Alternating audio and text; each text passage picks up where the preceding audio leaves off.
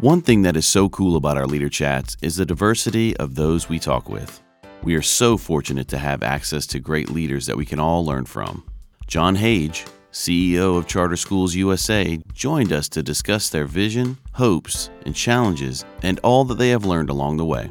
As you will notice, John is passionate about the mission of impacting the lives of kids, and his leadership insights can help us all learn and grow. If you want to be our favorite listener, let us know what you think about our overall Leader Chat show. Rate us and leave your comments on your podcast provider. What you think really matters to us. For now, enjoy.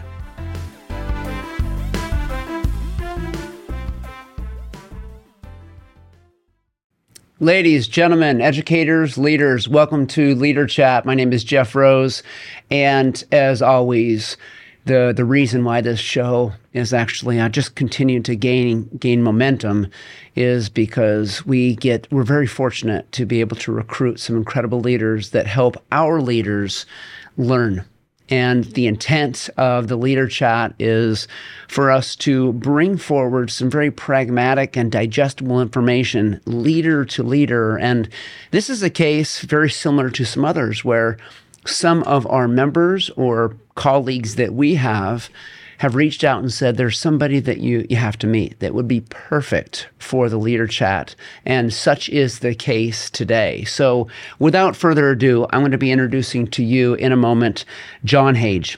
John is one of the nation's leading social entrepreneurs and leaders committed to improving education. He founded Charter Schools USA in 1997 and is CEO, CEO built it into one of the fastest growing organizations in the U.S., with 10,000 team members educating 75,000 students in nearly 100 schools throughout the United States. CSUSA managed schools have produced some of the strongest gains in reading, writing, science, and math in the nation, especially for minority and low income students.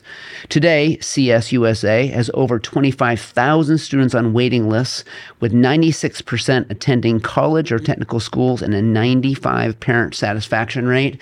And I actually could go on, but rather than me just reading about him, I, I want to just get started. And so let me welcome John to our screen. And John, thank you so much for coming today. This is going to be a phenomenal conversation. I'm excited about it.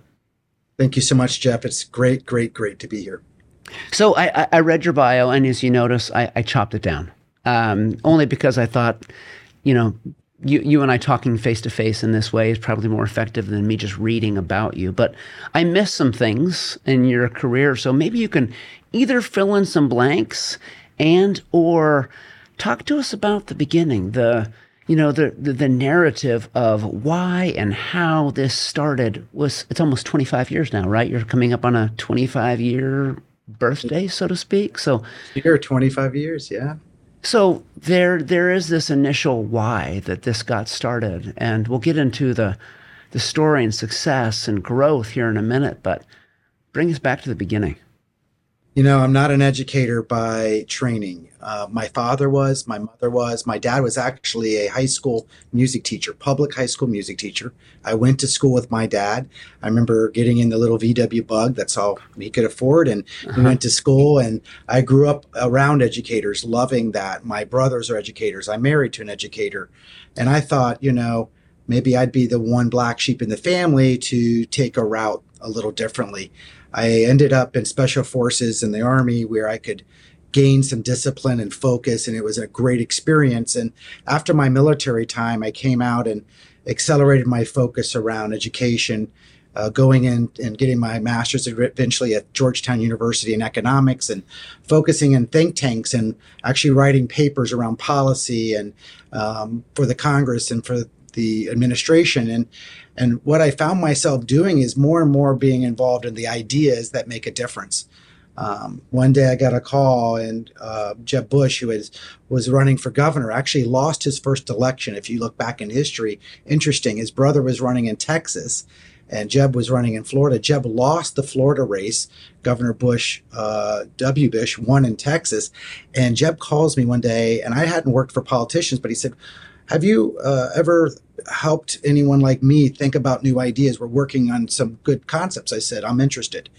I grew up in Florida. I came back. I had just gotten married and ended up working for his policy foundation called the Foundation for Florida's Future became his policy director.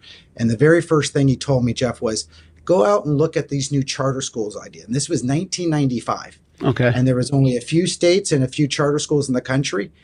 I looked into the research of it. I started to really, really love these ideas and came back and wrote a white paper, which became our legislation. Okay, so you you and I have had a chance to catch up, and like I said before we started, I I know more about you than you knew about me, and so I've had a chance to kind of dig a little bit. Let's let's assume that um, some of our listeners, whether they're hearing us live or they're hearing this podcast a few weeks from now, um, t- tell tell them about Charter Schools USA because you know you have a very unique model uh, the growth has been substantial. Maybe can you just give us a, a, narrative of the schools, the mission, the growth, the progress over time? I, I would love to just set a base for the rest of our discussion moving forward. Sure. Well, it didn't start this way. It started as a small nonprofit just built to help individuals with a dream to start a charter school get started. Because I was involved in the legislation, I was involved in the first charter school opening in Florida. It felt like, you know, I was early and so therefore you're the expert. It wasn't like I was an expert, but I was the expert because there was no one else. And what happened is I started to fall in love with the idea. I just I watched these children from low income families walk in with beautiful new pressed little uniforms and families showing up and engaging themselves and I was impressed with the kinds of results we were getting very early on and I thought something here is different. Um, and I, I, I kind of started to recognize that, you know, it wasn't. I, am a fan of public schools. I think public education is the greatest, one of the greatest inventions of our country, um, and and it's created so much opportunity for so many. But I, I, I, I don't believe that a public education without some incentives, without pressures, without opportunities other than the political ones that are often oftentimes actually measured against progress, right? Yeah. Um, can get where it needs to be. So we just started opening these schools for folks, and Charter Schools USA came out of really just a social entrepreneurial model to help families uh, connect with education, not based on their zip code, but based on their opportunity to invest time, effort, and uh, get results. And so we basically just found ourselves with this social vision, a social mission, but also with a business application that connected the two to do good and create a system that also could be sustainable and could over time grow to what it has today. And those things together are very powerful notions that have really inspired, I think, the charter movement to be what it is today. Not all charter schools are great, as we know, but what we've seen is that great ones tend to replicate and expand. And hopefully, those that are not doing a good job get shut down as they should. And that's been the greatest journey of my life this last 25 years is being a part of this this this movement. John, do you uh, you describe this as uh, this social mission, right? Even from even from the the onset as a social mission. Mm-hmm. Do you think that? Uh, do you find that over time? There's a lot of misconceptions and misunderstandings relative to it being a political mission. I know politics clearly impact and sometimes really get in the way of things at times as it relates to education, but do you think there's just sometimes some, some ignorance out there specific to a political versus a social mission? Yes, I do. And I think my my experience was early on, I had Jeb Bush um, and then T. Willard Fair. T. Fair was the longest serving Urban League president in the United States in Miami. And uh, Mr. Bush, different parties, different backgrounds, different races, and they came together around starting the first charter school. And I think one of the reasons I was so inspired by it is it kind of went above politics, at least to some extent at the early stages. We had uh, a Democrat governor signed the charter legislation into law here in Florida in a Republican legislature at the time.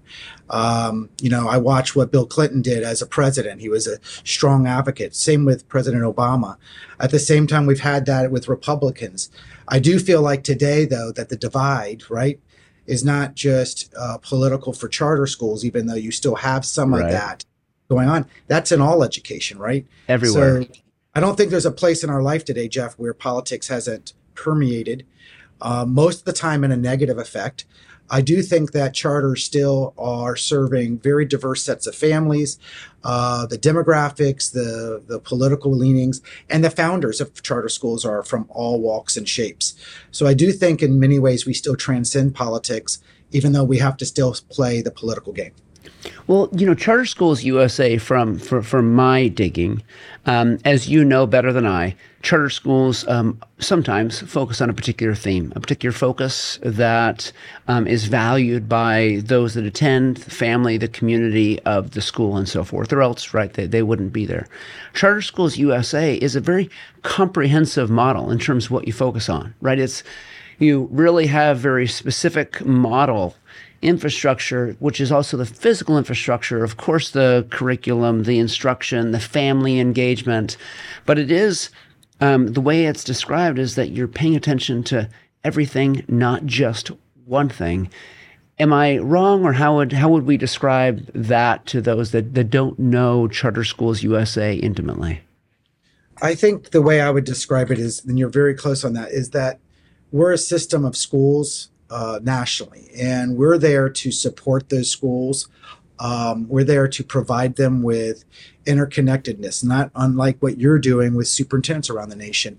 We're doing that with our schools in a way where schools in Georgia or in and North Carolina or Florida can be connected through best practices and and proven practices. That's why we were the first accredited national system by Cognia because we were willing to really have those bedrock principles that were non-negotiables right across the system. At the same time, we're very uh, customized in each community. We allow for those uh, those families and those boards that are over us and those systems to be focused against the demographic or the needs or the, even the individual needs of those students in those schools. And we have schools that focus on different themes, schools that focus on wellness and innovation, science and health, and others that focus on college preparatory or IB. And these also reflect those community needs and desires. Um, but again, what we try to do is ensure that the charter school network that we oversee and support is the best at always innovating, always being one step ahead of, quite frankly, where even the parents or the or the students or the or the data is, and making sure that we're kind of the the the the cutting edge, if so to speak, in the educational field. Being in a place where we can always try to foresee not that we can always foresee, but try to understand and be prepared for when things change.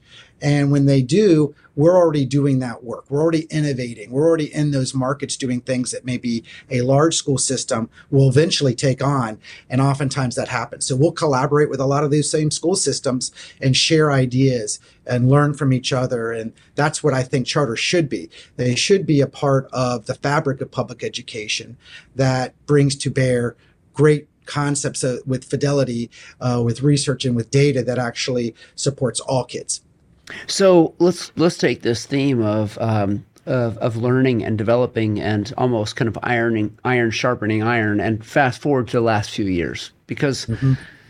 um, let's face it, you know uh, it's been it's been hard it's been difficult. Um, I have imagined that Charter Schools USA has continued to make progress in ebb and flow over the years, but the last several have just been like phenomenal and just extremely daunting and challenging. How would you describe the the learning over time and what is the current status right now of your people, your kids, your communities, and how would you describe that almost kind of, you know, in this post-COVID world that we're living through? Right. So it has been difficult and no one was fully prepared for it. I'd be uh, misleading you if I said we kind of, you know, had everything ready to go and then this happens and you just push a button. What I can tell you is that the response time once we all did go to lockdown in that March, right, of 2020 was and extraordinarily fast for us. Uh, it even beat my own expectations as a CEO. I recall that at the time we were already doing a lot of blended. We were already uh, working with our, our, our ed tech partners to use content in new ways and take best practices and best teachers and down download uh, content. But we were also doing that in ways that, quite frankly, was uh, kind of bleeding even into the public or even the private sector and the commercial world. So, for example, I remember a couple weeks into this pandemic, I woke up one morning and I was sort of frustrated with like how are we gonna you know we can't let these kids just stay home and and and and these and these families not get what they need how do we get teachers back into classrooms even if there's no students and we did that early on by putting owl cameras in the classroom and creating um, content from those teachers and then bringing those kids into a virtual classroom. And the teacher was safe and the kids were safe and then they could all see each other and the interface. And, and those things began to create for us post-pandemic models. So even today we've taken that same technology and those ideas and we've bled them into everyday learning so that when a student's sick or when a teacher is the best seventh grade math teacher her content content now is available to those other seventh grade math teachers. And so what we've really done is use the pandemic as a as a catapult to kind of quite frankly go into new thinking and new places and new ways that if it wouldn't have happened, I'm not sure we would have been doing that. If the, you know, we would not necessarily put those technology in classrooms or gotten people to adapt to it in the way they have, and to for them to change their mindset to say this is a tool for me, like a professor at a university would use. Um, now having our teachers look at that as a tool versus something that might be intrusive or you know they didn't really want that um, really has been a transformational opportunity. So um, sure, we're still closing gaps in areas. We're all struggling with the same uh, things that everyone is, but the difference is is that the mindset of our educators came out of the pandemic definitely in a much more uh, innovative mindset, more adaptable to technologies and willing to use ideas, um, knowing and thinking and believing that we could have all kinds of challenges in the future that we need to use these tools for. So I don't. I'm going to try to. Okay, I remember, you know, going through as an educational leader, whether I was a principal of an elementary, high school, superintendent, regardless of the district size, I was constantly uh, struggling against like these misperceptions. It was almost as though there was a narrative that I was constantly bumping into, specific to what maybe the public thought of our teachers or our system or our structures. And convincing them otherwise was just sometimes really difficult. So when you will say, like you just said, it was really, really challenging and really hard. I think that um, it, it really helps. I think that there's some assumptions, say, of public educators that it was different for uh, a charter or a private environment. And I know for a fact that was not the case. I know that the level of challenge, um, it was shared. And so I think it's really appreciated when leaders will say, it, it was hard and it, it, was bumpy and it it wasn't smooth all the time. And we did have to figure things out as quickly as we could and pivot over and over and over again. From a leadership perspective right now as you're supporting your schools which are your leaders and of course the educators the students and the families what are you seeing of some of the the the, the kind of looming ramifications of it?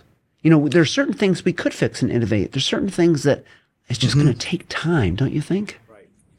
I think some of the looming indicators are that our teachers need as much care for their mental health, for their state of mind, for their balancing of family, work, uh, priorities that we would have with the families we serve.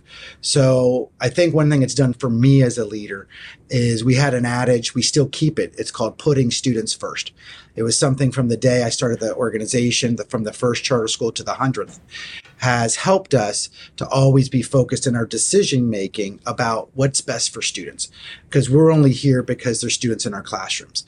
But what's evolved for me because of the pandemic is that if I don't have healthy, uh, um, engaged, supported team members, I can't put students first. And it's not just as simple as that. And so we've definitely evolved our leadership model to understand more and more and to build in processes, systems. And a lot of it really is having a mindset from the top down that we care.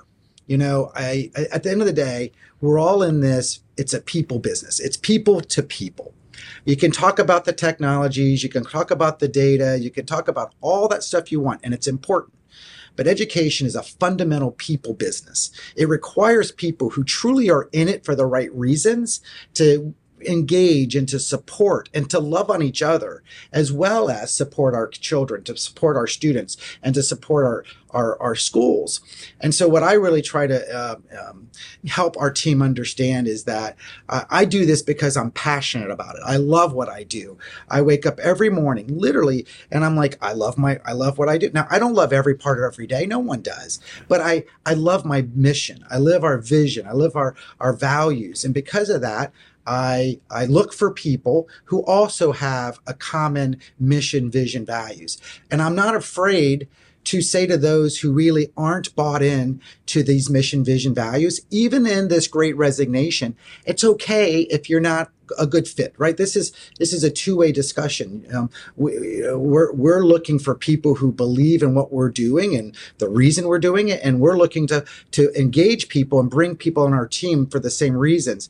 And so we do that also in our schools. We're just really honest with our families and our students that this is what's going to be expected of you. This is what we we hope you understand uh, that you're joining and being a part of. And so we do use the concept of choice right, as a valuable concept to help inform everyone that's involved that they do have a choice. They don't necessarily have to go to this school. They don't nec- they don't have to work for this organization, but they but that we want to make it obvious to them that the choice is based on clarity um, and, and then support them there's a lot of family like environment in our in our, organization um, and, and that doesn't mean it's not accountable it just means that we, you know, I, I teach people all the time and try to help them understand it's not enough just to have educational uh, vision.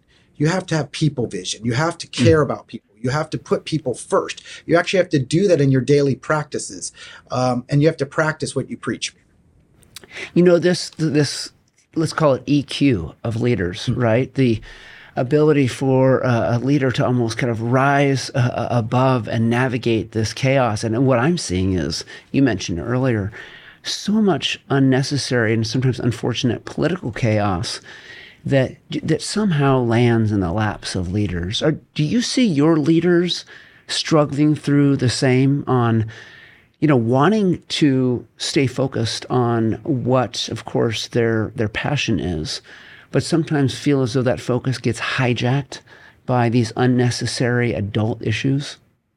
Absolutely. And I think our sometimes we share exactly the same challenges that a traditional system would. Mm-hmm. Sometimes we, cha- we we actually have our own set of challenges that are a little bit different or harder, and sometimes they do. And I have a lot of very good friends in, that are superintendents or ex superintendents. We've hired many of them, um, and what what they like about the system we have is that we can have this more um, um, uh, individual developed model where we help build leaders and we invest in them and and we look for them to be with us long term and really sort of make this a long term enterprise versus you know so much turnover that we see at the same time our challenge is the same that they have which is that people in general are resigning at levels we've never seen before. They they ghost us like they ghost anyone. They say they're going to come to work and they don't start. Uh, we see families, you know, that were engaged before the pandemic now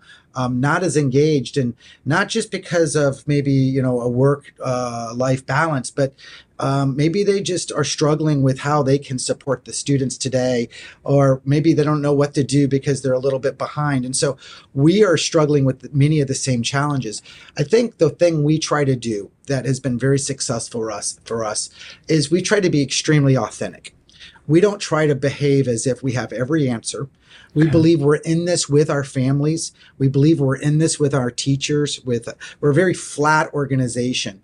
Um, team members have a voice. I have a teacher recently who just wanted to reach out to me, and I just spent a lot of time with her because we're now looking at how do we not only have educational excellence and healthy financially financial schools, but how do we also um, bring civility back into the everyday for our students and and bring respect into the conversation and grow good kids not just smart kids. And so we're as we build this out these are these are the debates of the world today. These could be seen as things we would like to avoid because that's hard stuff.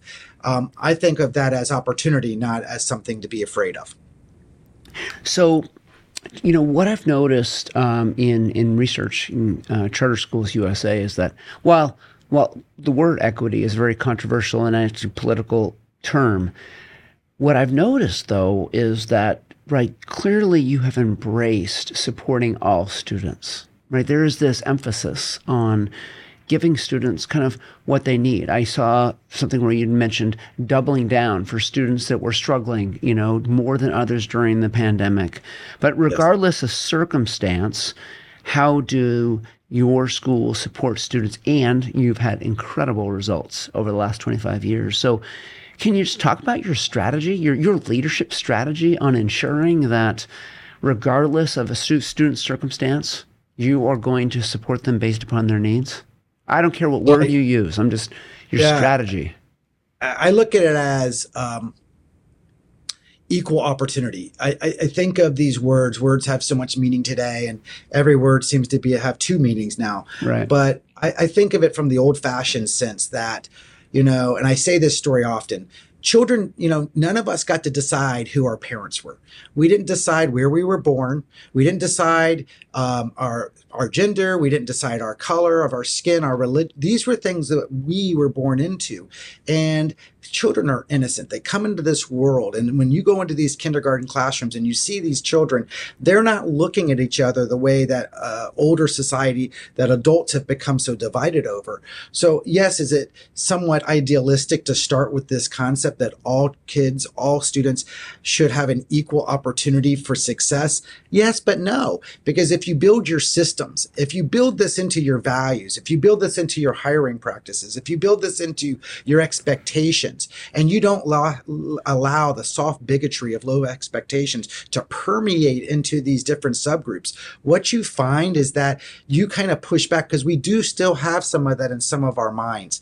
Everybody has some of these biases in there. And I think, well, maybe we need to, these kids, maybe they can't learn. Well, no, it's just not true. There's so much more we can do. And when you have this sort of um, fervency that students every kid matters and you're not going to let anyone fall through the crack. You build those personally learning plans better. You design your models consistently differently. You look at your data and you go, sure, I've got 90% here, but what about those 10%? And you're just not trying, just making sure you don't leave any of them behind. And, you know, there's no cherry picking. This is the idea, right? You know, there's this political debate. Maybe the charter schools cherry pick. I'm going to tell you something. That's not us. What we're trying to do is, if anything, is focus on those families who don't have those opportunities, who don't necessarily, you know, they weren't born into uh, uh, wealth or income levels that give them opportunities because of where they live. Um, and and and even though we're serving a cross section of students, we're all, we're always focusing on this this sort of unrelenting, um, non-negotiable deliverable, which is that all students can learn. And sure, outcomes are going to be different. Students are going to have different career paths, different success paths. But if you if you embed this into your ethos, if you make it um, a non-negotiable throughout your organization your district you can find that people over time will rise to that standard and those who don't those who still have lower expectations or who aren't willing to to support all kids really should over time not be a part of those systems. And and you don't need to be worried about finding replacements. When you set bars high when you set bars clearly people want to be a part of those kinds of organizations and we find that to be true as well. Oh john well said. Okay so in in this time like you you said hey you are going to create the, the, the mission, the infrastructure. This is what we are about, and educators they fit or maybe they don't. But the concept is you have to stay strong to that, even during a time where there is kind of a, let's face it, a little bit of a mass mass exodus right now in education. So, that being the case, as you're looking for leaders, whether you know principals, I mean, a leader is a leader. So when you're looking for leaders, what are some of the attributes that you use as a filter to determine whether a person may be the right fit for you? So I start with two simple concepts in all of my hiring. I look at people who have a deep seated ethos, a value system. Might have been the way they were raised. It might just be the way that they view world. Uh, doesn't really matter where they get it from, and it doesn't have to have a specific clarity around, you know, uh, where you came from or anything. It needs to be more based on like, is, does this matter to you? Are you willing to fight for this? Is this something where when no one sees what you're doing, the definition of integrity is doing the right thing when no one sees you, right? When, and, and that means, you know, are you putting in that extra time? Are you focused on the right things? Are you, are you, are you not leaving any of these kids behind? And, and that matters. So we've tried to focus more and more on hiring people who um, have this kind of passion, who understand education as a calling. It is not a job. It is not a place where you just, you know, take a paycheck. And at the same time, having a data centric beta uh, almost and we overuse this concept of a business mindset but what i mean by that is don't be afraid of numbers. Don't be afraid of results. Don't be afraid of accountability. Don't be afraid of of competition. Don't be afraid of any of these things that are in the real world every single day to be in the in the education world because we will benefit from those things. But they have to go together because if you don't have people who care and they're just driving against metrics and they're just driving this as a as a job, you're you're you're not going to get people to go further and do more. Um, but if you only uh, focus on people who are sort of got the heart and, the, and and they don't have the head, so that's the way I kind of look at it, right? Those folks are great. They they make some of our best teachers, but they're not necessarily going to drive the administrative results, the the outcomes, and the measurements that we all are accountable for today, and rightly so. So I look at those two things as as a left brain, right brain uh, do good, do well, a head, heart, and and then we measure that. Right, we put that into every piece of the puzzle, all the way to the top, including my performance as the CEO. So uh, one one thing we ask um, uh, we ask our guests, and I'll, you know, you've been very uh, very gracious with your time, but I, I want to ask this question because I ask it of of most people we say in the leadership circle, this community of leaders that we have, that the the term we stole from actually my pastor is circles are better than rows, right? And the concept is leaders helping leaders. And so our model is like creating this roundtable process. Um, so that you know we serve as connective tissue leader to leader but in the meantime this is this is really the one thing that we do to provide this kind of pragmatic content but if you and I were to pretend we're around a circular table with other leaders at the t- at, with us, rather, regardless of public or charter or principal or superintendent, they have um, a label as a leader. They have the responsibility to deliver as a leader. What would be during this, you know, complicated time, based upon your experience, what would be your kind of brass tacks, pragmatic elevator speech? What do you want to leave our leaders with? More than anything, I'm incredibly burdened, but also hopeful around the human condition and the value importance of education in helping um, our human condition. Um, the social trends, I won't repeat them. Everybody knows them. They know what social media is doing to our students. We know what it's doing to our families at this point. It's not just kids anymore. We know that we're, we're, we're stressed against all kinds of changes in society. And and education can be a place that's a center point. It can be rock solid. It can be a place where we do have values. This concept that somehow, you know, if um, we're not allowed to teach right from wrong, I don't know where that came from. I mean, public education can absolutely teach right from wrong without it being even close to religious indoctrination or or, or, or something that parents have a right to oppose. And that is teaching kids to be civil. I mentioned this earlier. Resilience. We know the data out of Duckworth and grit. We know the information system model about discipline and self-discipline and being willing to, you know, put phones in their proper place and and to not let the TikTok drive our behavior and to create a more civil society, but one that's also good. And and and this is not esoteric. This is not some speech on the elevator where you just say, "Hey, you know, we got to teach make our kids good and not just smart."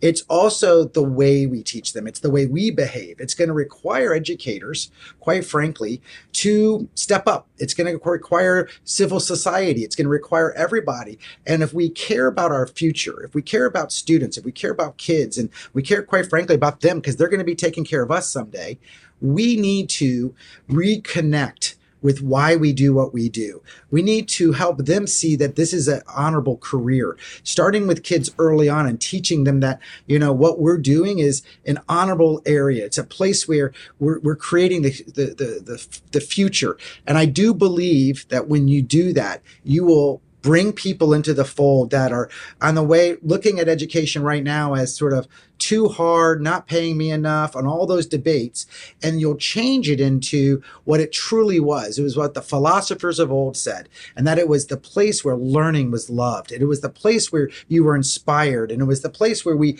projected the future today by helping our students understand that they're capable of doing anything. Again, not teaching them exactly, you know, how to. Uh, to, to, or what to think, but how to think in a way where they could problem solve anything. I'm extremely hopeful as well as burdened by this concept because I do believe that um, if we don't address it, it will take us over. But if we do address it through public education together and have common conversation and knowledge and leadership around it, we will redirect public education into uh, what it is and has been, and that is the greatest experiment and the greatest opportunity for for outcomes that this country's ever seen. Well, John, you may be hopeful and and burdened as you describe. But your your message and your ability to articulate it with such clarity and passion, um, I, I, can only imagine is what has drawn people to your organization, from students and families to the educators, because um, you deliver it so well and clearly. I mean, I, I find myself as you're talking, I, I find myself leaning in. I, I'm, I'm very, very impressed with your passion for serving and I, I want to thank you for all the work that you've done. I can see why you're coming up on 25 year birthday in terms of, uh, you know, uh, Charter Schools USA. So just just well done, and thank you so much for this time. I know that our leaders will benefit from our ability to kind of chat today. So thank you. Jeff, thank you what you do too. I, you have an amazing background and you've dedicated yourself to this. And I say to all of our friends out there and colleagues, don't give up, don't give in. Uh, don't think it's uh, it, it's set the failure of, of past. Uh, the future is so so bright, and um, and I do believe together uh, we can co-labor and be teammates in this uh, this new amazing world we're building together. So thank you, Jeff, for all you do. Thank you, John. Take care, ladies and gentlemen. Uh, the idea of co laboring and learning from one another is what drew us to this conversation. I think John was phenomenal in his ability to articulate um, this, this hope and challenge, and it's one that we all feel it's time to lean in and learn from one another. And this conversation is just one of many that we've had that does exactly that. So we're so appreciable, uh, appreciative to John Hage um, and his organization. And ladies and gentlemen, educators, leaders, thank you so much for the noble work that you do. Be well.